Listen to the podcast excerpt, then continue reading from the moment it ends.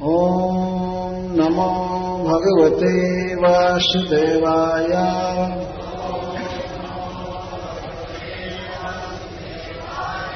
Om Namo Bhagavate Vasudevaya.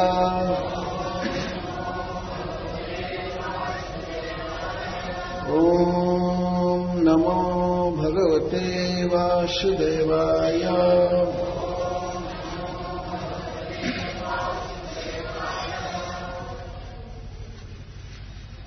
Atha Vishvesha Vishvatman Vishwamurte Swakeshame Sneha Pashanimam Chindi Dhram Pandus Vishniso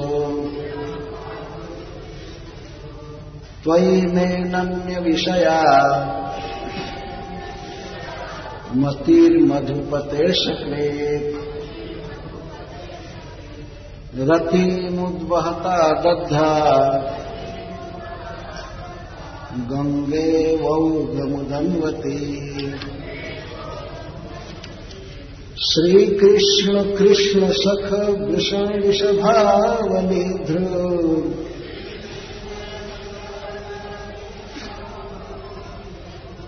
Rajanya Vansadahana Pavargavirja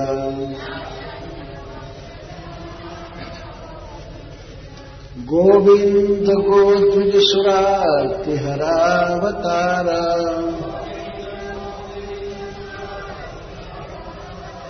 योगेश्वराखिल गुरु भगवन् नमस्ते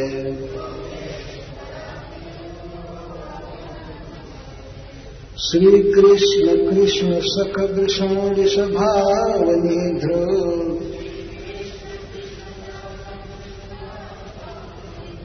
राजन्य वंश दहनानपवर्ग वीर्जा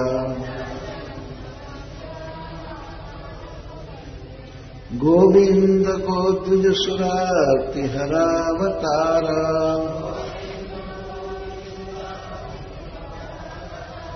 योगेश्वराखिल गुरु भगवन् नमस्ते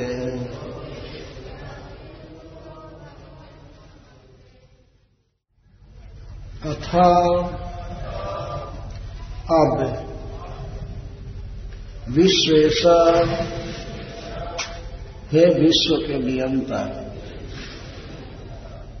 विश्वात्मा है विश्व स्वरूप है विश्व के अंतर्यामी विश्व मूर्ते है विश्व स्वरूप स्वकेशु अपने जनों में मैं मेरा स्नेह पाषाण ममता का बंधन इमाम या छिंधे काट दीजिए दृढ़ाम दृढ़ स्नेह पाश पांडुषु पांडवों में वृष्णिषु वृष्णिवंशियों में यादवों में तो हिंदी बोली हे विश्व के ईश्वर हे विश्व के अंतर्यामी और हे विश्व स्वरूप मेरा जो दृढ़ स्नेह का बंधन पांडवों में और जादवों में हो गया है उसे आप काट दीजिए। तो लगातार कई दिनों से हम लोग महारानी कुंती के उद्गार सुन रहे हैं। जब भगवान का निकटतम व्यक्ति भगवान के बारे में बोलता है तो उसका बहुत महत्व होता है, वो जानता है भगवान को अच्छी तरह से। तो कुंती महारानी ऐसे कृष्ण तत्ववेता हैं जो श्री कृष्ण को पूर्णतः जानती हैं। आप लोगों ने देखा सुना कि कुंती भगवान को प्रणाम करने लगी शुरू में ही, और अपने अंतिम श्लोक में प्रणाम से ही समापन कर रही है। नमस्ते पुरुषम ताद्यम ईश्वरम प्रकृतेः परम शुरू में था, और जोगेश्वराखिल गुरु भगवान नमस्ते, बारंबार प्रणाम कर रही हैं। कुंती ने भगवान से कहा कि हे प्रभु, मैं भक्ति योग से अनभिज्ञ हूं, आपके तत्व को नहीं जानती हूं। इसका कारण यह है कि एक तो मैं स्त्री हूं और दूसरे मैं माया बंधन में हूं, मैं आपको भला कैसे जान सकती हूं। सारा रहस्य महारानी कुंती ने खोल दिया भगवान का, लेकिन फिर भी वे कहती हैं भला हम स्त्रियां कैसे जान सकते, क्या बाकी है जानने के विषय। तो इसके पहले आप लोगों ने देखा कि महारानी कुंती भगवान से यह कहने लगी कि हे प्रभु, आप क्या सोचते हैं कि हमारे प्रति जो आपका कर्तव्य है वो पूरा हो गया। हम भी मानते हैं कि आपका जो भी उत्तरदायित्व था आप हम निर्वाह किए। हम बहुत बड़ी विपत्ति में थे, बहुत बड़े संकट में थे, आप कृपा करके हमारे पास आए द्वारका से, और अनेक बार बहुत काल तक हमारे साथ रह करके, और कई बार आए, कई बार रह करके हमारा सहारा दिए, हमको सहारा दिए, हमारा दुख दूर किए। स्वकृत इहित, आपका जो भी कर्तव्य अपने सेवकों के प्रति होता है, अपने भक्तों के प्रति, हे प्रभु, आपने पूरा पूरा निर्वाह किया है। और अब आप ये सोच रहे हैं कि पांडवों का संकट दूर हो गया है, तो आप द्वारका जा रहे हैं और आप फिर द्वारका से नहीं आएंगे। ये बात सोच करके हमारा मन बहुत दुखी हो रहा है। हमारा सुख आपका दर्शन है और हमारा दुख आपका वियोग है। हमारे जीवन में और कोई सुख नहीं है और कोई दुख नहीं है। सुख है तो आपके साथ रहना और दुख है तो आपका वियोग। अतः आप मत जाइए द्वारका। आपने देख लिया कि कैसी कैसी विपत्तियां आ रही हैं। हमारे पुत्रों के द्वारा जो राजा लोग मारे गए हैं या उनके संबंधी मारे गए हैं, तो शेष बचे हुए लोग हमारे पुत्रों से बदला लेना ही चाहेंगे। अतः राज्य प्राप्त करने के बाद भी हम सुरक्षित हैं ऐसा आप मत सोचिए। आप इसीलिए हमारे पास रहते थे कि पांडवों पर कष्ट आ रहा है, तो उनके कष्ट का निवारण करने के लिए। तो अभी भी कष्ट जीव का त्यों बना हुआ है, पता नहीं किस क्षण हम लोगों पर आक्रमण किया जाएगा। और आपके चरणामृत के अलावा, आपके चरण कमल के अलावा हमारा कोई आश्रय नहीं है, इसलिए आप मत जाइए। केवल हमारी रक्षा के लिए ही नहीं, आपके विरह में हम जी नहीं पाएंगे, इसलिए भी आप मत जाइए, हमें मरने से रोकिए, हम आपके विरह में मर जाएंगे। कुंती महारानी केवल अपने पुत्रों के लिए ही नहीं चिंतित हैं, अपनी राजधानी के लिए, अपने देश के लिए, अपने राज्य के लिए, समस्त प्रजा के लिए वो व्याकुल हैं और चाहते हैं कि श्री कृष्ण यहाँ रहें, यहाँ इस धरती पर चलें और अपनी कृपा दृष्टि से वृक्षों पर, नदियों पर, पर्वतों पर, समुद्र पर, जलाशयों पर दृष्टि डालें, क्योंकि कृष्ण के दृष्टिपात से अपने आप ही चारों तरफ प्रचुर अन्न उत्पन्न होता है।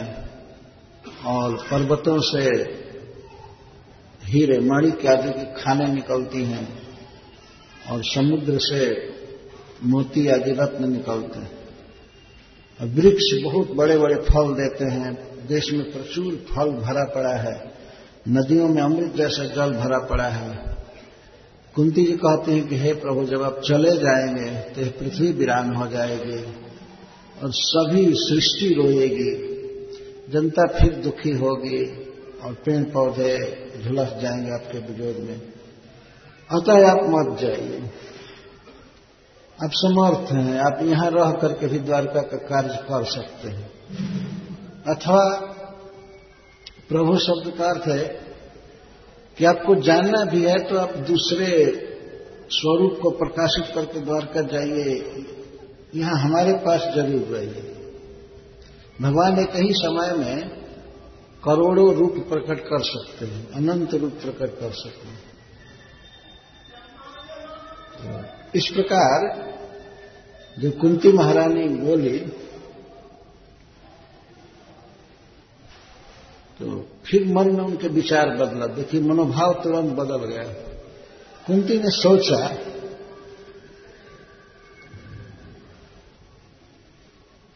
मैं जन्म ली हूं जादव कुल में और मेरा विवाह हुआ है महाराज पांडु से, मतलब पांडव मेरे हैं, मेरे बच्चे हैं, मेरी ससुराल है, मेरा राज्य है, मेरा सब कुछ है। तो यदि मैं कृष्ण को कहती हूं कि आप मत जाइए तो उनके नहीं जाने से मेरे नैहर के लोगों का अकुशल होगा। आखिर वे भी कृष्ण पर ही आश्रित हैं, यदि कृष्ण द्वारका नहीं जाएंगे तो उधर भी कोई न कोई अमंगल हो जाएगा। एक बार भगवान श्री कृष्ण श्री बलराम जी के साथ हस्तिनापुर आए थे तो साल्वा नाम का एक असुर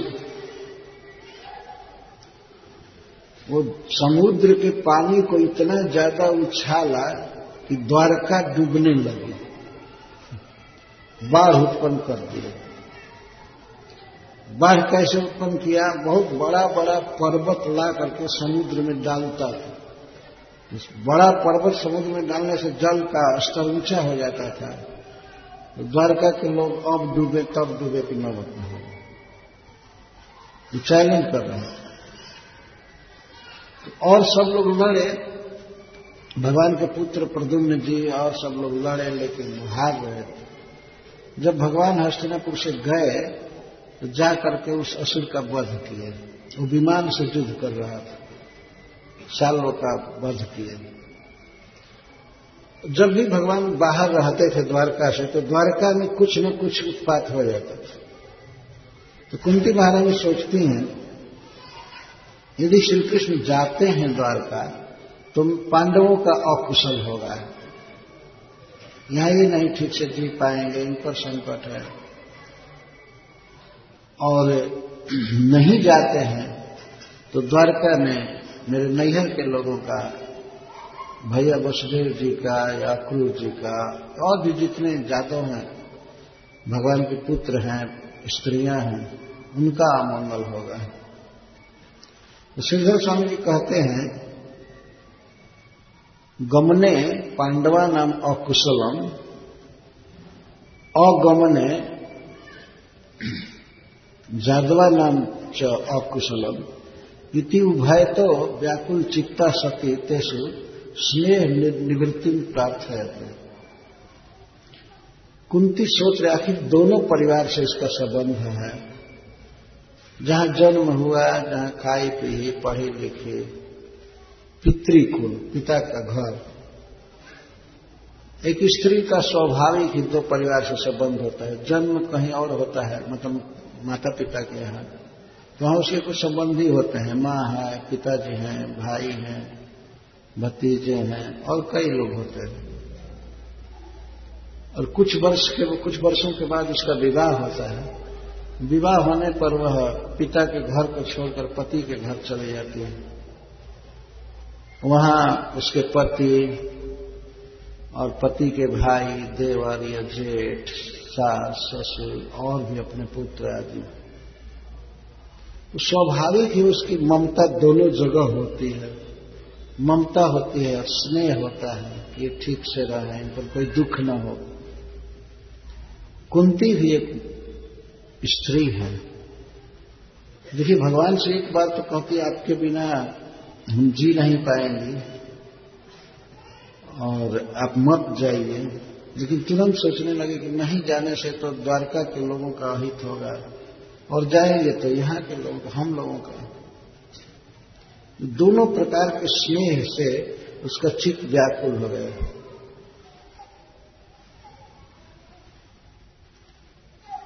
और इस प्रकार दोनों का स्मरण करके उसे बहुत दुख हो रहा था हृदय में, क्या करूं क्या करूं। भगवान को रोकने से नैहर के लोगों का अमंगल हो रहा है, अकुशल होता है, और जाने देने से हम पांडवों का अकुशल, यहाँ की प्रजा रोएगी, यहाँ की धरती रोएगी, ये पेड़ पौधे सब मुरझा जाएंगे। तो यही दशा द्वारका की भी हो रही है नहीं जाने पर। इति उभय व्याकुल चित्ता, इति उभय तो व्याकुल चित्त, दोनों प्रकार के स्नेह से उसका चित्त व्याकुल हो गया। दुख का अनुभव करने लगने, क्या करूं, कृष्ण को रोकूं या जाने दूं। तब कुंती के मन में अकस्मात विचार आया कि जातवों का या पांडवों का कुशल या अकुशल मैं क्यों सोच रही हूं, इसीलिए न कि एक जगह मेरा जन्म हुआ है और एक जगह मेरा विवाह हुआ है। ये जातव या पांडव देह के संबंधी हैं, मेरे देह के संबंधी हैं, मैं क्यों व्यर्थ देह के संबंधियों की चिंता कर रही हूं। यदि अपने संबंधियों में मेरी ममता नहीं होती तो स्नेह नहीं होता, और स्नेह नहीं होता तो मुझे कोई दुख नहीं रहता। कोई व्यक्ति किसी के योग क्षम की चिंता करता है, वो सुख से रहे, ये रहे, क्यों? देह के संबंध के कारण। यद्यपि पांडवों के साथ या वसुदेव जी आदि जादवों के साथ जो कुंती का स्नेह था, वह भी भगवत स्नेह के ही अंदर है। यदि वो अर्जुन से प्रेम करती है तो वो डायरेक्ट कृष्ण से ही प्रेम कर रही है, क्योंकि अर्जुन भक्त हैं और वसुदेव जी पिता हैं भगवान के। देवकी के प्रति या वसुदेव जी के प्रति या द्वारका के लोगों के प्रति स्नेह करना, वास्तव में वो कृष्ण से ही स्नेह था। लेकिन कुंती सोचती है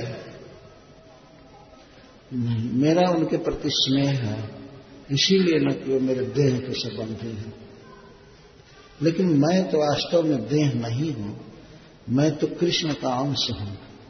कृष्ण हमारे परम प्रिय हैं, हमारे भाई, जो कुछ भी है कृष्ण है।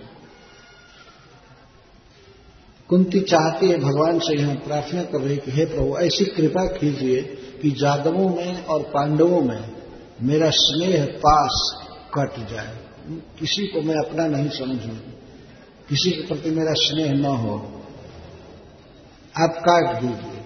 तो भगवान स्नेह बंधन को काटने में समर्थ हैं। उनके सामर्थ्य को व्यक्त करने के लिए कुंती जी भगवान श्री कृष्ण के 3 विशेषण दे रहे हैं, विश्वेश, विश्वात्मा और विश्वमूर्ति। 3 विशेषण दे रहे। कोई किसी के स्नेह बंधन को या दुख को, चिंता को कौन काट सकता है? जो काटने में समर्थ है वही काट सकता है। तो कुंती महारानी सबसे पहले भगवान का संबोधन करते हैं विश्वेश, हे विश्व के ईश्वर, विश्व के नियंता। सारा विश्व, ब्रह्मा आदि देवता लोग भी और इस पृथ्वी के मनुष्य आदि या दैत्य आदि नीचे के, ये सभी आपके वश में हैं। आप सबके ईश्वर हैं, सबको जन्म दिए हैं, सबका पालन करते हैं, और किसी से किसी को मिलाना, बिछुड़ा देना, किसी को मार देना, किसी को जीवन दान देना, ये सब आपके हाथ में है। आप विश्व के ईश्वर, अतः मेरे स्नेह बंधन काट दीजिए। दूसरा विशेषण दे रही हैं, आप विश्वात्मा हैं, विश्व के समस्त प्राणियों के अंतर्जामी हैं, हृदय में रहते हैं। और स्नेह कहाँ रहता है? हृदय में रहता है। स्नेह या ममता का बंधन हृदय में रहता है, बाहर देखने में रस्सी दिखाई नहीं देती। मान लीजिए कोई व्यक्ति दूसरे व्यक्ति को स्नेह पास में बंधा है तो स्नेह अमूर्त रहता है, रस्सी या बंधन दिखाई नहीं पड़ता है। तो ऐसे सूक्ष्म बंधन को कौन काटेगा? जो हृदय में रहता है वही काटेगा। तो आप सबके हृदय में रहते हैं, सबके अंतर्जामी हैं। मतलब आप हमारे स्नेह बंधन को काट दीजिए, न पांडवों में मेरी ममता रहे न जादवों में रहे, इस तरह से प्रार्थना कर रहे हैं। तो इस पर भगवान मुस्कुराए और कहे, बुआ जी आप जादवों में स्नेह बंधन नहीं रखना चाहती हैं, तो मैं भी तो एक जादव हूं ना, क्या हमसे भी स्नेह निवृत्ति चाहती हैं क्या? क्या आप चाहते हैं कि हम में भी स्नेह न रहे? तो नहीं नहीं नहीं नहीं, त्वयि में नन्य विषया मति मधुपते सकृत रति मुद बहता दधा गंगे वंगती। हे मधुपते, हे जादव पते, हे जदवंश विभूषण, मेरी मति सदा आप में लगी रहे और निर्वरोध, कोई भी अवरोध कोई भी बाधा आवे पर मेरी मति आपसे कभी न हटे।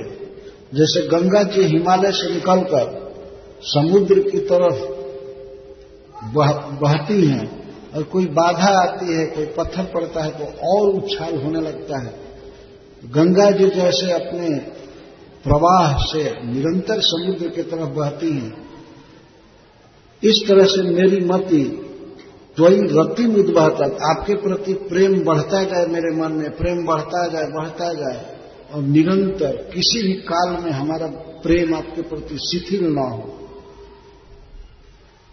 इस संसार में देखा जाता है कि कोई किसी से प्रेम करता है लेकिन कुछ काल के बाद प्रेम खंडित हो जाता है, पल धीरे धीरे कम होता है, कम होते होते खत्म हो। लेकिन कुंती महारानी प्रार्थना कर रही है कि आप में हमारी मति उस तरह से निरंतर लगी रहे जैसे गंगा जी अपने जल प्रवाह से निरंतर समुद्र की तरफ बहती रहती है। आपकी तरफ ही हमारा चित्त रहे, चित्त की वृत्ति रहे, कभी भी आपसे न हटे, आप में ही निरंतर लगी रहे, ये प्रार्थना करें। और इसके बाद भगवान के बहुत से गुणों का स्मरण करके उन्हें नमस्कार कर रही हैं, अंतिम श्लोक। तो यहां पर कुंती महारानी के विचारों में बहुत ऊंचाई नीचाई है और बहुत अप डाउन स्थिति लगती है। कहती हैं कि आप यहां रुक जाइए हमारे पुत्रों के लिए, हमारे लिए। फिर कहते हैं नहीं, हमारे पुत्रों से हमारी ममता हटा दीजिए। अद्भुत प्रार्थना है कुंती महारानी। हमारे नैहर के लोगों में किसी में हमारी ममता ना हो, स्नेह ना हो, और अर्जुन आदि पांडवों में भी, मेरे पुत्रों में भी हमारी ममता न हो। मेरी ममता की धारा केवल आपके चरणारविंद में रहे और किसी तरफ नहीं। ये सब प्रार्थनाएं बहुत ही विचारणीय हैं। क्यों अपने स्वजनों से स्नेह निवृत्ति चाहते? वास्तविकता ये है कि जो देह का संबंध है इस संसार में, यह व्यक्ति के भगवत प्राप्ति में बहुत बड़ा बाधक है। हमेशा अपने स्वजनों की चिंता करना है, करना और करना, जबकि माया के प्रवाह में कहीं जन्म मिलता है तो कोई पिता हो जाता है, मां होती है या बच्चे होते हैं। कुछ ही दिन के बाद ये संबंध छूट जाता है। ये सब अनित्य है, क्षणभंगुर है, लेकिन जीव इन सब संबंधों में पड़ करके भगवान को पूर्णतः भूला रहता है। अब देखिए संसार में जितना अपने परिवार के लिए चिंता होती है, आदमी क्या क्या नहीं करता है, क्या भगवान को पाने के लिए, भगवान की सेवा के लिए इतनी व्याकुलता होती है? नहीं होती। अपने परिवार के लिए भोजन आदमी खुशी से बनाता है, लेकिन भगवान के लिए बनाने में पहाड़ उठाना पड़ता है। कभी कभी तो लोग भोजन बनाते हैं, यह कहा जाता है ठीक है आप अपने लिए भोजन बनाइए, लेकिन उसको भगवान के पास ले जाकर के भोग लगाइए, इतना भी उन्हें भारी दंड जैसा लगता है। भोजन बनाने में मेहनत नहीं पड़ा, बर्तन मांजने में और सब करने में, और भगवान के पास ले जाकर के अर्पण करने में उनकी कमर टूट जाती है, इतना भारी पड़ता है। और जो महाआलसी हैं और अज्ञानी हैं तो लोग कहते हैं अरे क्या खिलाना है भगवान को, क्या खिलाना है, भगवान खाते नहीं हैं, कैसे खाएंगे, वो निराकार है, उनको न हाथ है न मुंह है न पैर है, खाएंगे कैसे। इस फिलॉसफी से ये आलसी लोग बच जाते हैं, उनको पूजा करने की जरूरत नहीं पड़ती है, बस टाइम से चाय पी लेंगे, अखबार पढ़ लेंगे और कहेंगे हम बहुत बड़े अध्यात्मवादी हैं। ये आलसियों का सिद्धांत है। राम नाम में आलसी, भोजन में होशियार। भगवान का नाम जपने को कहा जाए, प्रणाम करने को, तो ऐसा लगता है कि उनको पहाड़ उठाना पड़ता है। लेकिन भोजन का समय आता है तब घड़ी देख कर हाँ टाइम हो गया भोजन, भोजन करने में बहुत होशियार। और वैष्णवों को क्या कहते हैं, अरे तभी आप लोग जप कर रहे हैं जब भोजन मिल रहा है, भोजन नहीं मिलेगा तो देखा जाएगा कितनी भक्ति करते हैं। लेकिन देख सकते हैं कि जो भक्त हैं वो एकादशी के दिन भी जप करते हैं, बल्कि और दिन से ज्यादा करते हैं। भूखे रहते हैं तब भी भजन करते हैं, खा करके भी भजन करते हैं। और ये आलसी और बुद्धू लोग तो चर्चा पर खा करके भी भगवान का भजन नहीं करते।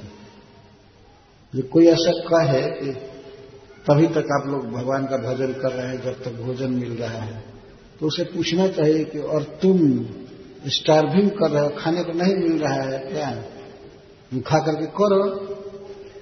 उसको तो केवल टालना है, न खा करके करना है न उपवास करके करना है। जिसको भजन करना है तो एकादशी को भी भजन करेगा, उपवास में भी, और खा करके भी करते हो,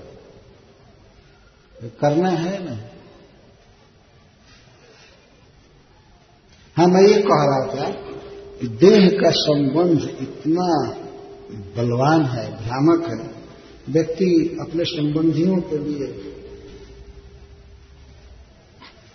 भोजन पकाता है, खिलाता है, सब करता है, लेकिन भगवान के लिए चाहे किसी दिन साधु के लिए बनाना पड़े, ओहो, लगता है कि एक साधु 100 आदमी के बराबर मेहनत लगा खिलाने में।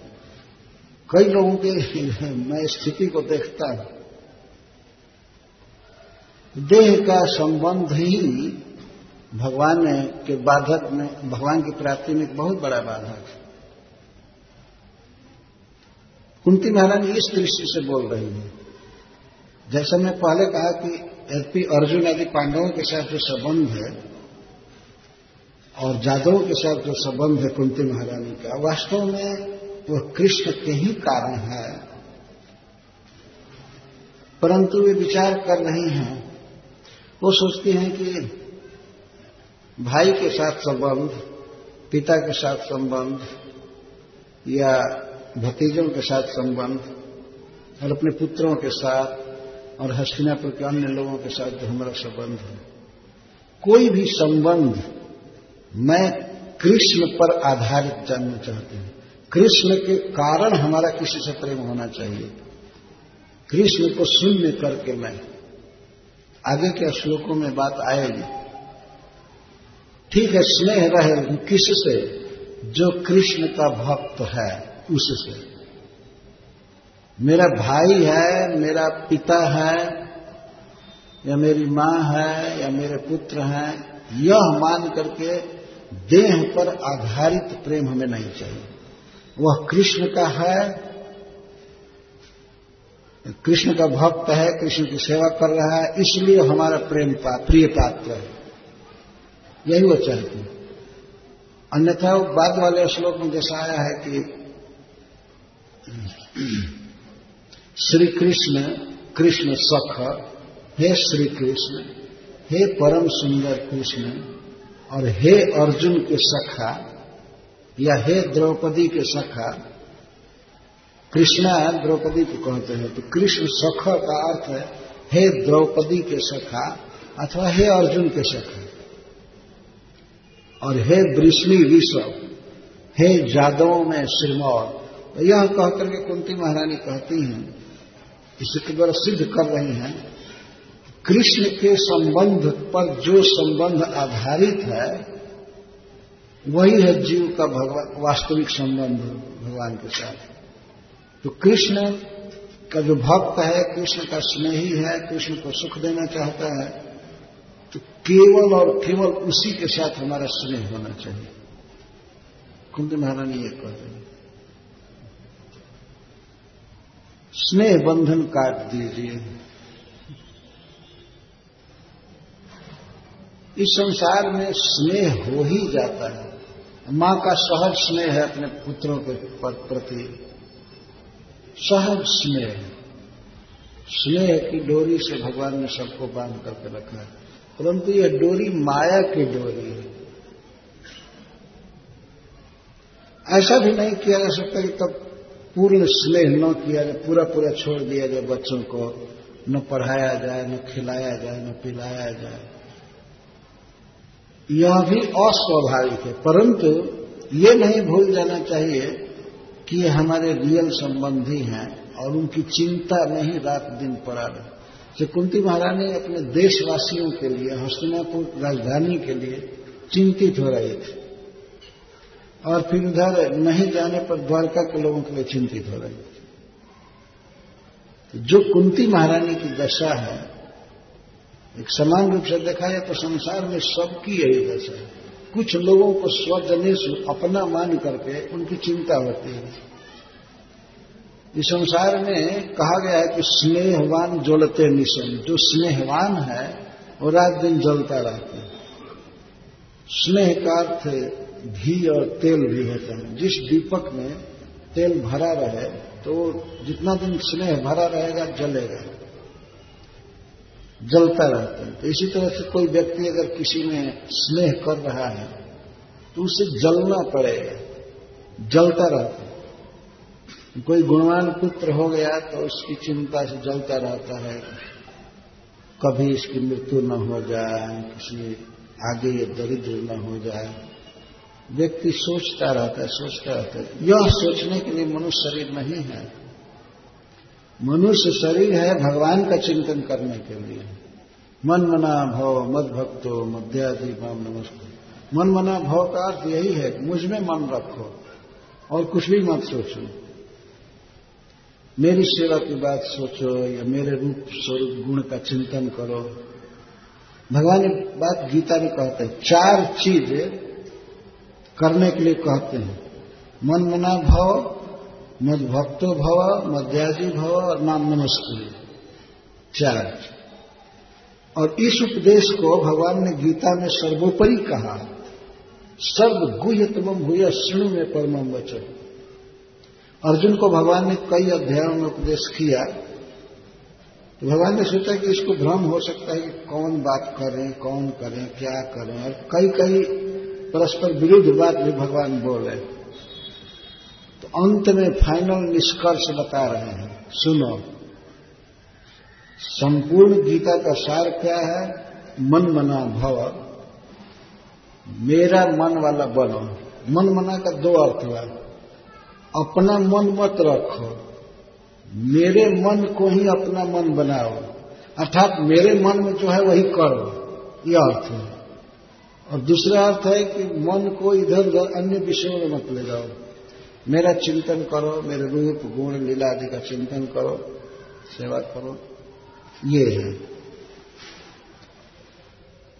असली अर्थ यही है कि अपना मन मत रखो, अपना प्लान, अपनी इच्छा, अपनी वासना, कुछ नहीं। श्री कृष्ण के मन में जो है वही हमें करना है, इसको मन मना भाव कहते हैं। यही अर्जुन ने किया। ऐसा नहीं था कि अर्जुन भगवान के रथ पर बैठ करके ध्यान कर रहे थे, भगवान का देख रहे थे और मन में भगवान को भर रहे थे। भगवान के मन में था कि युद्ध करो तो वो युद्ध कर रहे थे, तो कृष्ण की तरफ देख भी नहीं रहे थे। युद्ध के समय वो कृष्ण को नहीं देखते थे, कृष्ण आगे मुख करके रथ चलाते थे और अर्जुन का चित्त उस समय वीरों के मस्तक पर रहता था, छाती पर, वो बाण मारते थे। परंतु भगवान श्री कृष्ण के मन में यह था कि युद्ध करो तो युद्ध कर रहे थे। यही है मन मना भाव, कृष्ण जो चाहते हैं वही करना, अपना मन नहीं कुछ रखना, मनमाना नहीं करना, अपने मन के अनुसार नहीं करना, कृष्ण के मन में जो है वही करना। अच्छा, और कृष्ण की आज्ञा का पालन, और दूसरा मद भक्तो भव, मेरा भक्त बनो,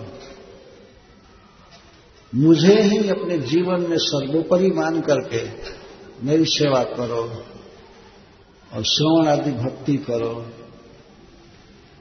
अपने को दास मान करके मुझसे प्रेम करो, भक्ति करो। और मद्याजी भव, उस भव को लेंगे, मदयाजी, यजन का अर्थ होता है पूजा, मदयाजी का अर्थ है मेरी पूजा करने वाला, तुम्हें पूजा ही करनी है। पूजा का मतलब है किसी को खुश करने का प्रयास करना, तो मुझे खुश करने का प्रयास करो, दूसरे की चापलूसी मत करो, मैं ईश्वर हूं, मैं सब कुछ दूंगा, तो मेरी पूजा करो, मुझे प्रसन्न करने की चेष्टा करो अपने कर्मों से, मदयाजी का यह अर्थ है। और नाम नमस्कार, और मुझे प्रणाम करो, आत्मसमर्पण करो। प्रणाम का एक अर्थ है समर्पण, लेकिन इमीडिएट अर्थ है प्रणाम करो, झुको, साष्टांग प्रणाम करो। ऐसे कितना क्लियर उपदेश है भगवद गीता में। भगवान कहते हैं चार काम करो, और श्रील प्रभुपाद जी यही कहते हैं, चार काम मत करो और ये चार काम करो। वो कहते हैं चार काम क्या नहीं करना है, मीट ईटिंग, गैम्बलिंग, इंटॉक्सिकेशन और अवैध संग, चार काम नहीं करना है, और ये चार काम करना है। भगवान में मन लगाना, भगवान का भक्त बनना, भगवान की पूजा करना और भगवान को नमस्कार करना। माम की जगह पर कृष्ण को बैठाना चाहिए। तो कोई गीता वास्तव में कहना चाहता है तो अगर कृष्ण कहते हैं मन मना भव भक्तों, तो हम लोगों को कहना चाहिए कृष्ण मना भव। यही गीता का वास्तविक अर्थ, मेरा भक्त बनो, मद भक्तो भव, कृष्ण भक्तो भव, इस तरह से गीता कहा जाएगा। लेकिन एक बार मैंने सुना था, डायरेक्ट नहीं, कोई भक्त कह रहा था बहुत पहले, एक साधु प्रवचन कर रहा था तो कहता था, वो तो श्री कृष्ण कह करके चले गए गीता। अब मन मना भव मद भक्तों का अर्थ है कि तुम मेरा भक्त बनो, जो गीता कह रहा है उसका भक्त बनो, मुझे नमस्कार करो, मेरा भक्त बनो, मेरी पूजा करो। कितना गड़बड़ अर्थ कर रहा है।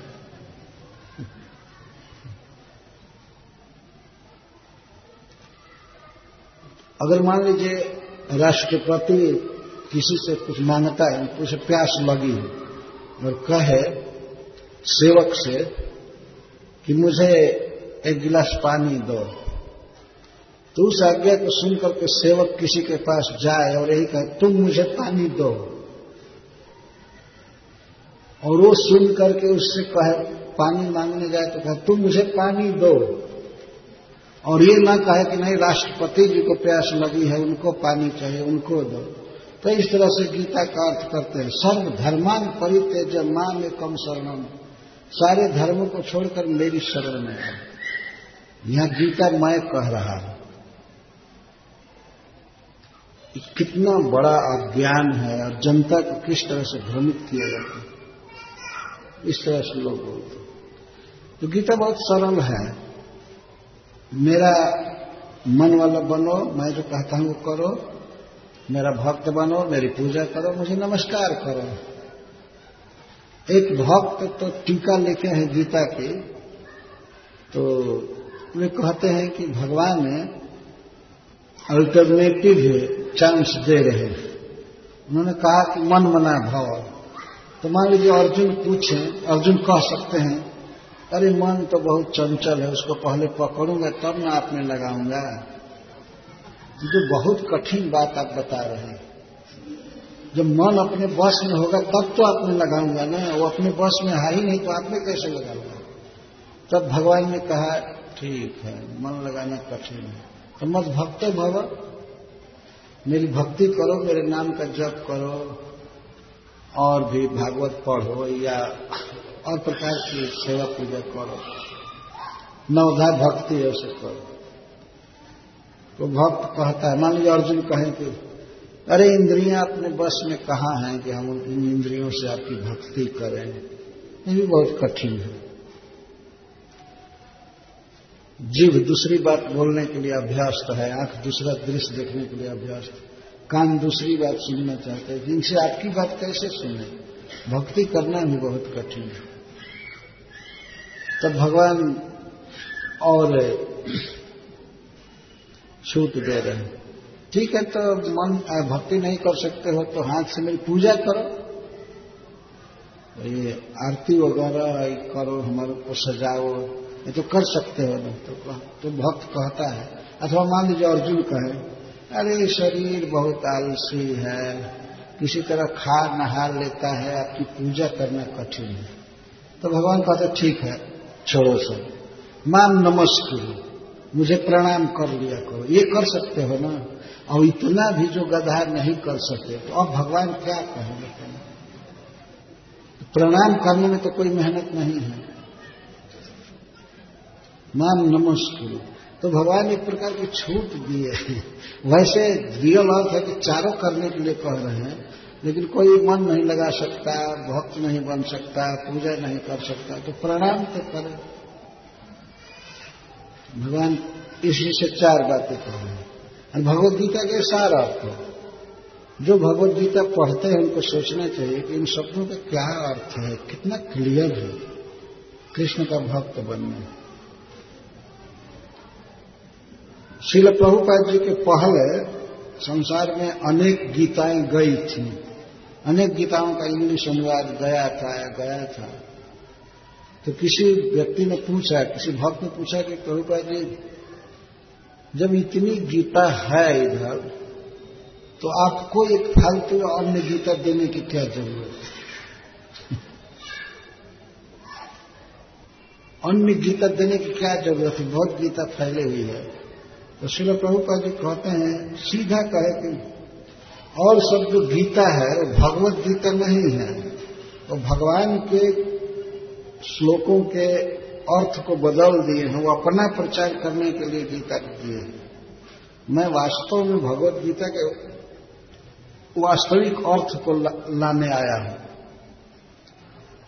Bhagavad Gita as it is, क्या अंतर है। तो श्रील प्रभुपाद जी कहे पढ़ करके देखो क्या अंतर है, वो भी पढ़ो ये भी पढ़ो, पढ़ करके देखो क्या अंतर है। तो आप इसे समझ सकते हैं कि प्रभुपाद जी के गीता को पढ़ करके लोग तुरंत भक्त हो जाते हैं, कृष्ण के भक्त हो जाते हैं। और यही कृष्ण उपदेश किए, कृष्ण यही उपदेश कर रहे हैं, मेरा भक्त बनो, मेरा ये बनो तो कोई गीता पढ़े और कहे कि हम गीता के जानकार हैं, और भक्त किसका कहता है इस बाबा का भक्त हूं, इस बीबी का भक्त हूं, ये हूं वो हूं, क्या तमाशा है बताइए। तो क्या गीता पढ़ा है, सीधा भगवान इस संसार में है, क्लियर उनका उपदेश है। और कहते मेरा भक्त बनो, तो कौन ऐसा विद्वान पुरुष होगा समझदार जो भगवान का भक्त नहीं बनेगा, ये समझने की बात है। भगवान इतना ही नहीं बोलते, भगवान कहते मैं ईश्वर हूं, मैं सबका पालन कर रहा हूं, मैं सबका संहारक हूं, कंट्रोलर हूं, ये हूं वो। तो कई बार लोग पूछते हैं कि भगवान इतने अहंकार में क्यों बोल रहे हैं, कृष्ण बड़े अहंकार में कहते हैं मैं सबको जन्म दिया हूं, मैं सबको पाल रहा हूं। तुम तो कहते हो अहंकार का मतलब जानते हो क्या होता है, जो व्यक्ति जो नहीं है वह है अपने को मानता है उसको अहंकार कहते हैं। जैसे आत्मा देह नहीं है लेकिन देह को मैं मानता है तो इसको अहंकार कहते हैं। और जो व्यक्ति जो है अगर वो माने तो उसको अहंकार नहीं कहते। जैसे मान लीजिए कोई पिता है और पिता किसी को कहता है अपने बेटा को कि ये मेरा बेटा है, तो ये अहंकार नहीं हुआ। लेकिन बेटा है और कहने लगे कि मैं ही बाप हूं तो इसको अहंकार कहेंगे, फाल्स ईगो। तो भगवान तो वास्तव में सबके जन्मदाता है, प्रभु हैं, पोषक हैं, सर्वांतरजामी हैं। अगर वे ये कहते हैं तो क्या अहंकार, क्या गलत बोल रहे हैं। इन अज्ञ जीवों को ज्ञान नहीं है कि कौन ईश्वर है, कौन पाल रहा है। तो ईश्वर डायरेक्ट आकर के कहते हैं कि मैं पालन करता हूं। गतिर भरता प्रभु साक्षी निवास शरणम स्वरूप प्रभव प्रलय स्थानम निधानम बीजम। इस तरह भगवान अपने बारे में ज्ञान दे रहे हैं। और जब भगवान अपने बारे में सच्चा ज्ञान देते हैं तो मूर्ख लोग कहते हैं देखिए कितना घमंड में बोल रहे हैं, घमंड में बोल रहे हैं। इतना बोलने के बाद भी बुद्धू लोग कुछ नहीं जानते, अज्ञानी लोग। और अज्ञानी ज्ञान मानना, अपने को बहुत बड़ा ज्ञानी मानते हैं। इतनी सरल बात समझ में नहीं आती। तो इस प्रकार कुंती महारानी देह के संबंध को निरस्त करना चाहती है, परंतु इसके साथ साथ भगवत प्रेम को बढ़ाना चाहती है।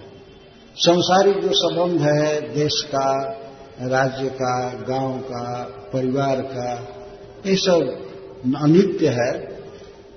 इसमें व्यक्ति को नहीं भूलना चाहिए, इसी को सत्य समझ करके इसी के जोक्षण की चिंता में नहीं रहना चाहिए। तो हायर ट्रूथ, कोई सत्य और है, और वो सत्य ये है कि हमारा संबंध कृष्ण से है। कृष्ण वास्तविक पिता है जिन्होंने हमको जन्म दिया है, कृष्ण ही वास्तविक मां है। एक श्लोक में भगवान कहते हैं पिता हमस जगतो माता धाता पितामह। अस जगत, इस जगत का, संपूर्ण जीवों का मैं पिता हूं। पिता अहम अस जगत माता, और मैं ही मां हूं। भगवान कहते हैं मैं पिता हूं और मैं ही मां हूं। धाता, और पालन पोषण करने वाला, धारण करने वाला भी मैं ही हूं। और पितामह, मैं पिता भी हूं और मैं ही दादा भी हूं। जो पितामह मैं ही हूं, ऐसा बोलते हैं एक ही श्लोक में। मैं मां हूं, मैं पिता हूं, मैं पालन करने वाला हूं, और मैं ही दादा हूं। दादा का दादा भी, असली पितामह मैं हूं। सब हमसे उत्पन्न हुए। कोई ये सोच सकता है कि ब्रह्मा जी को पितामह कहा जाता है तो शायद ब्रह्मा जी पितामह होंगे। तो भगवान कहते हैं ब्रह्मा कुछ नहीं है, मैं सबका बाप हूं। पितामह उसका भी बाप मैं हूं। मेरे कमल, नाभि कमल से उसका जन्म हुआ है, ये भगवान बोल रहे हैं। तो जो भक्त हैं, श्रद्धा रखते हैं, वो लोग इस बात को समझ जाते हैं। इसीलिए भगवान ने गीता को आकर के कहा कि इदम ते ना तपस्काय ना भक्ताय कदाचना ना चा शुश्रे वाच्यम माम चयो व्यसूयति। जो व्यक्ति तपस्या नहीं करता है, आध्यात्मिक प्रगति के लिए दुख नहीं उठाता, स्वधर्म का पालन नहीं करता है, और जो श्रद्धा नहीं रखता है, मुझ में दोष निकालता है, ऐसे लोगों को भूल करके भी गीता मत सुनाना। भगवान ने कदाचन, कभी मत सुनाना। गीता बोलने के बाद किसको नहीं सुनाना पहले भगवान ही बोले, किसको सुनाना वो बाद में बोलते हैं। तो जो खल हैं, जो नास्तिक हैं, भगवान कृष्ण को नहीं मानते हैं, उनको नहीं सुनाना भी एक भक्तों का धर्म है। उनके साथ बहस नहीं करना चाहिए, सुनाना नहीं चाहिए। जो श्री कृष्ण के प्रति श्रद्धा रखते हैं, गीता में श्रद्धा रखते हैं, उनको सुनाना चाहिए।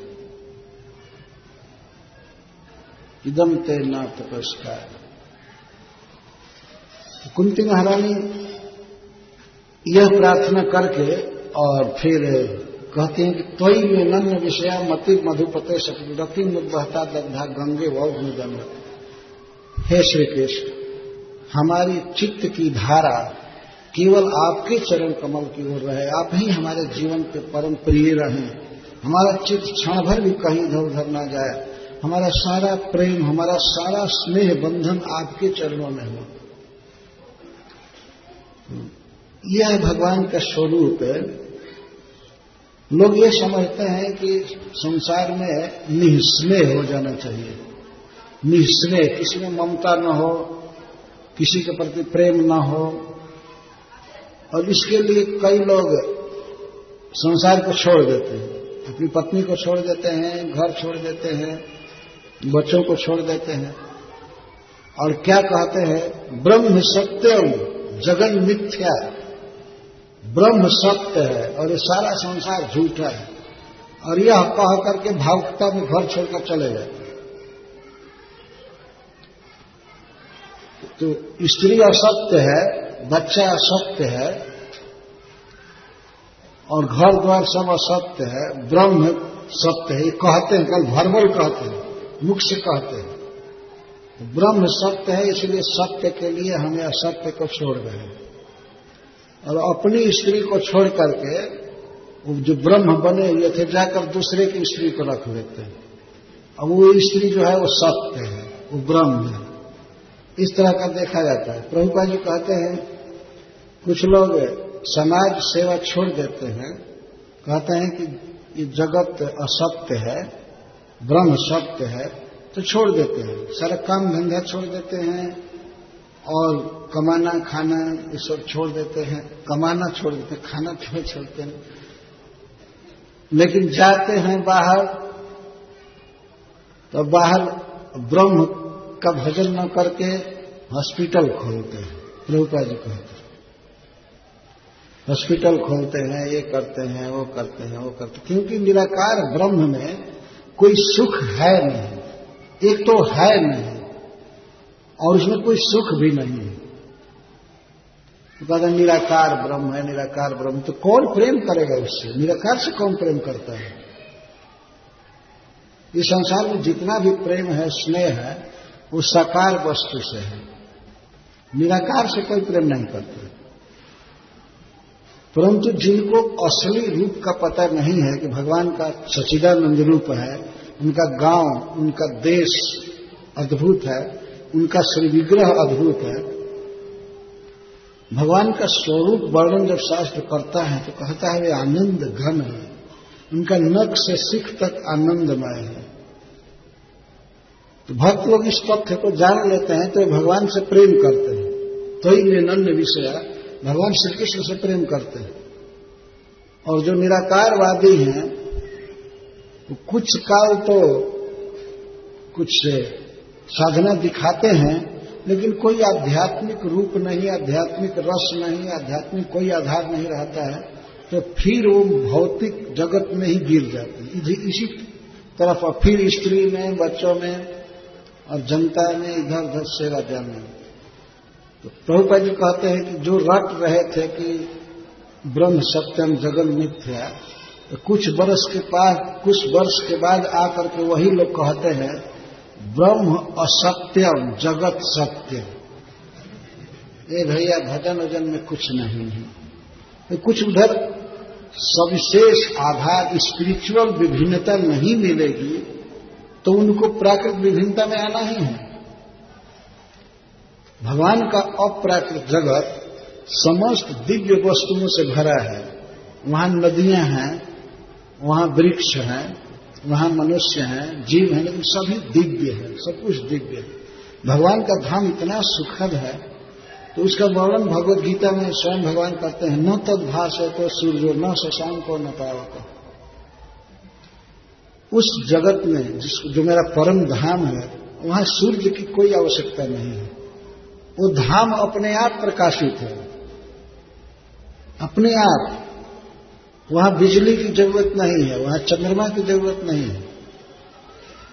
यदि वहां दिव्य चंद्रमा है, दिव्य सूर्य है, भगवत स्वरूप, लेकिन इनकी कोई जरूरत, प्राकृतिक चंद्रमा की कोई जरूरत नहीं है, अग्नि की कोई जरूरत नहीं है, इलेक्ट्रिसिटी बिजली की कोई जरूरत नहीं।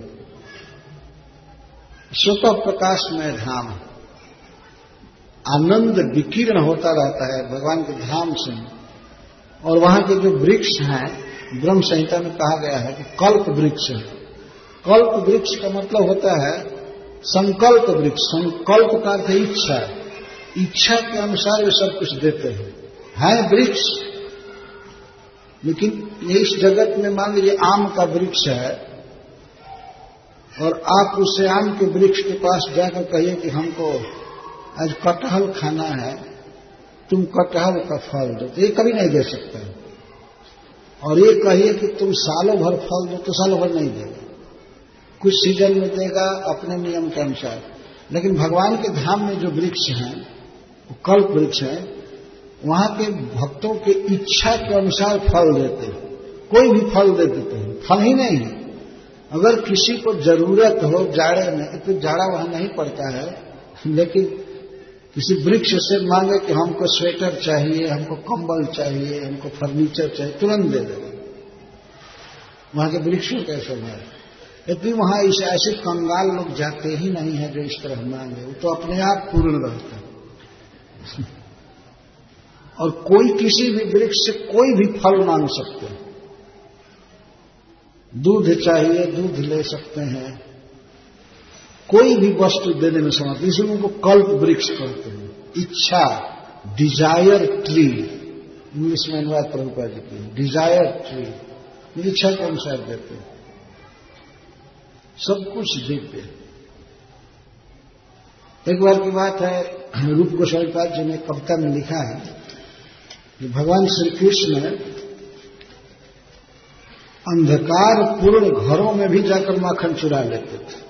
पूरा अंधकार है लेकिन उसमें भी जाकर खोज लेते थे कि कितना ऊंचा छिका है, किधर दही रखा है, किधर माखन रखा है, किधर दूध है, एकदम खोज लेते थे। तो गोपियों ने एक बार आकर के माँ यशोदा को उलाहना दिया कि मैया यशोदा, तुम्हारा लाला आकर के हमारे घर का दही खा गया था, ये खा गया, वो खा गया, ये खा गया। तो माँ कहती है तुम क्यों नहीं अंधकार पूर्ण घर में रखती हो, जहाँ डार्कनेस है, अंधकार है, वहां नहीं जा पाएगा, डरता है, वो बिल्ली से डरेगा, सांप से डरता है, वो नहीं जाएगा। तो अरे नहीं, इसको कोई भय नहीं होता। तो किसी गोपी ने कहा माता जी आप इसको इतना गहना पहना दी है ना, ये गहने चमकते हैं अंधकार में, जो शरीर से के गहने चमकते हैं, और गहनों की चमक में, अलंकार के प्रकाश में यह सब चीज खोल लेते हैं। तो माता यशोदा ने गहना उतार दिया किसी का, एक भी नहीं रखा कि चोरी में ये गहने सहायता करते हैं, तो उतार दिया।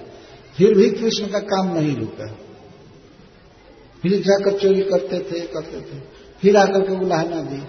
तो माँ यशोदा कहती है मैं तो सारा गहना उतार दी, तो ये अंधकार पूर्ण भवन में कैसे माखन खोज लिया। कोई गोपी कहती है अरे माता जी आपका लड़का ऐसा है, यह रात में चमकता है, इसके देह से ज्योति निकलती है। तो अब उस ज्योति को माँ यशोदा कहाँ से हटावे, तो भगवान के शरीर से वास्तव में दिव्य प्रकाश निकलता रहता है। ये जो सूर्य है ये भगवान विष्णु के नख की ज्योति है, नख की प्रभा का प्रकाश। नख का प्रकाश तो ब्रह्म ज्योति है, और ब्रह्म ज्योति का थोड़ा सा रिफ्लेक्शन यहाँ होता है सूर्य लोक में, तो वही सारे जगत को प्रकाशित करता है। जस्य प्रभा प्रभव तो जगदंड को, भगवान श्री कृष्ण ज्योतिमय है बिल्कुल, तो उनके नख की प्रभा को ब्रह्म ज्योति कहते हैं, और ब्रह्म ज्योति का थोड़ा सा रिफ्लेक्शन सूर्य है। तो कितना प्रकाश भगवान में है, और चिन्मय सुंदर दिव्य प्रकाश उनका ऐसा स्वरूप है।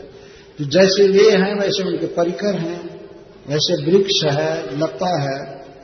इस संसार में वृक्ष जोनी सदा वृक्ष जोनी में ही रहेगा, लेकिन वृंदावन के, गोलोक वृंदावन के जो वृक्ष हैं वो चाहे तो अभी सखा बन जाएंगे या तृण बन जाते हैं, उस पर कृष्ण लेटते हैं, और वो ऐसे छा जाते हैं कि कृष्ण में झूला झूलते हैं, उन पर चढ़ते हैं।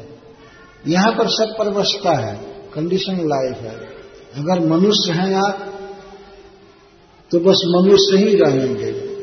ये देह बदलेगा तब पशु में चाहे सर्प में चाहे कहीं जाए, तो उसके पहले नहीं जा सकता। और इस संसार में अगर कोई स्त्री के शरीर में है तो वो स्त्री ही रहेगा, तो पुरुष नहीं हो सकता। लेकिन अप्राकृत जगत में जो शरीर है वो स्वरूप है, उसमें स्त्री पुरुष का भेद नहीं है। इन बातों को समझने में मनुष्य को देर लग सकती है, लेकिन जैसे मान लीजिए कोई व्यक्ति पुरुष है, पुरुष का उसका शरीर है और उसको पुरुष का ड्रेस पहनाया गया है। तो इस संसार में अगर वो स्त्री होना चाहे तो इतना ही कर सकता है कि स्त्री का ड्रेस पहन करके थोड़े काल के लिए लगेगा, दूसरे लोग कहेंगे कि स्त्री है ये है, लेकिन तत्वतः स्त्री नहीं हो पाता। अपराकृत जगत में भगवान का जो स्वरूप है वो ऐसा ही स्वरूप जीव का होता है, और अपनी इच्छा के अनुसार स्त्री हो सकता है, पुरुष हो सकता है, वो पक्षी बन सकता है, मयूर बन सकता है, वृक्ष बन सकता है। कृष्ण को जैसे सुख देना हो सुख दे सकता है। कृष्ण को रिझाने के लिए मयूर बन करके नाचता है, कृष्ण के खाने के लिए फल बन जाता है, वृक्ष बन जाता है। सब चिन्मय प्रकृति है, वहां जड़ नहीं है। हम लोग भागवत में पढ़ते हैं कि गिरिराज जी गोवर्धन जी हैं, वो भगवान श्री कृष्ण और श्री बलराम के चरण को सुख देने के लिए जाड़ा में थोड़ा थोड़ा गर्म हो जाते हैं और गर्मी के दिन में ठंडे हो जाते हैं, पिघल जाते हैं बांसुरी की ध्वनि सुन करके, ये चरण का स्पर्श पाकर बहुत कोमल हो जाते हैं। तो ऐसा स्वरूप है भगवान का, और अपराकृत जगत का स्वरूप है। अतः कुंती महारानी भगवान कृष्ण से प्रेम चाहती है, क्योंकि प्रेम का विषय हमेशा साकार होगा, सविशेष होगा, निर्विशेष हो ही नहीं सकता। अगर कोई आदमी मान लीजिए आपका विवाह निश्चित कर रहा है,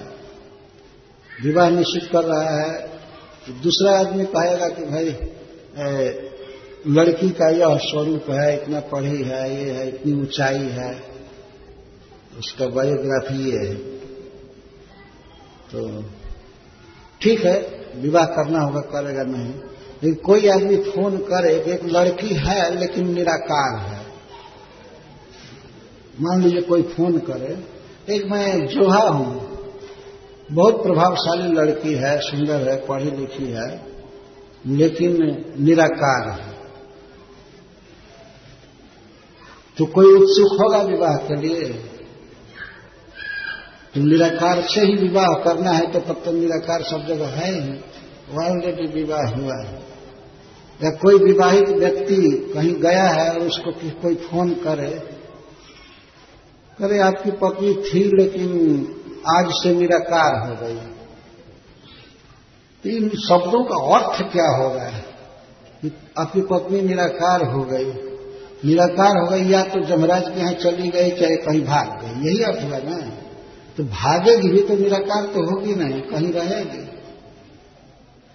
कैसे निराकार निराकार कह करके वैष्णवों का कान फोड़ते हैं लोग भक्तों का, समझ में नहीं आती है बात। निराकार ठीक, अपने निराकार को रह करके तुम सुखी रहो, लेकिन कुंती महारानी को तो परम सुंदर श्री कृष्ण चाहिए, जिनमें वो रति चाहती हैं, जिनमें वो मन की धारा को चाहती हैं, प्रेम चाहती हैं। आपने हमारा प्रेम बना रहे हमेशा। दो ही स्थिति है, एक में रहना पड़ेगा, निराकार कोई सत्ता नहीं है। या तो प्राकृतिक विभिन्नता में रहना पड़ेगा, जड़ शरीर आदि में संसार में, और नहीं तो भगवान के धाम में जहां सब कुछ लिप्त है, प्रकृति सत्य है, चिन्मय है, आनंदमय है। बीच में कोई निराकार सिराकार है नहीं दिया गया, ये शास्त्र का प्रमाण है। कुंती महारानी तो जड़ धारणा से ऊपर उठ करके भगवान से प्रेम चाहती हैं, और वही प्रेम के वास्तविक विषय है श्री कृष्ण। वही परम सुंदर है, परम रसिक है, परम आत्मीय है, सुहृद है और नित्य है, ज्ञान पूर्ण है, आनंदमय है। ऐसे भगवान से प्रेम करना चाहिए।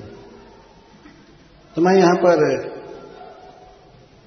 इन दो श्लोकों के भाव को कह करके विराम दे रहा हूं और अंतिम श्लोक की कुछ व्याख्या की जाएगी कुछ देर के बाद। तब तक कुछ भक्तों की इच्छा है कि वे महारानी कुंती की प्रार्थना का अनुमोदन करेंगे। तो समय का ध्यान रखना चाहिए जिससे अधिक से अधिक भक्तों को कहने का अवसर मिले। जो टाइम निश्चित किया जाए तो उसका पालन करना चाहिए। हरे कृष्ण, जय श्री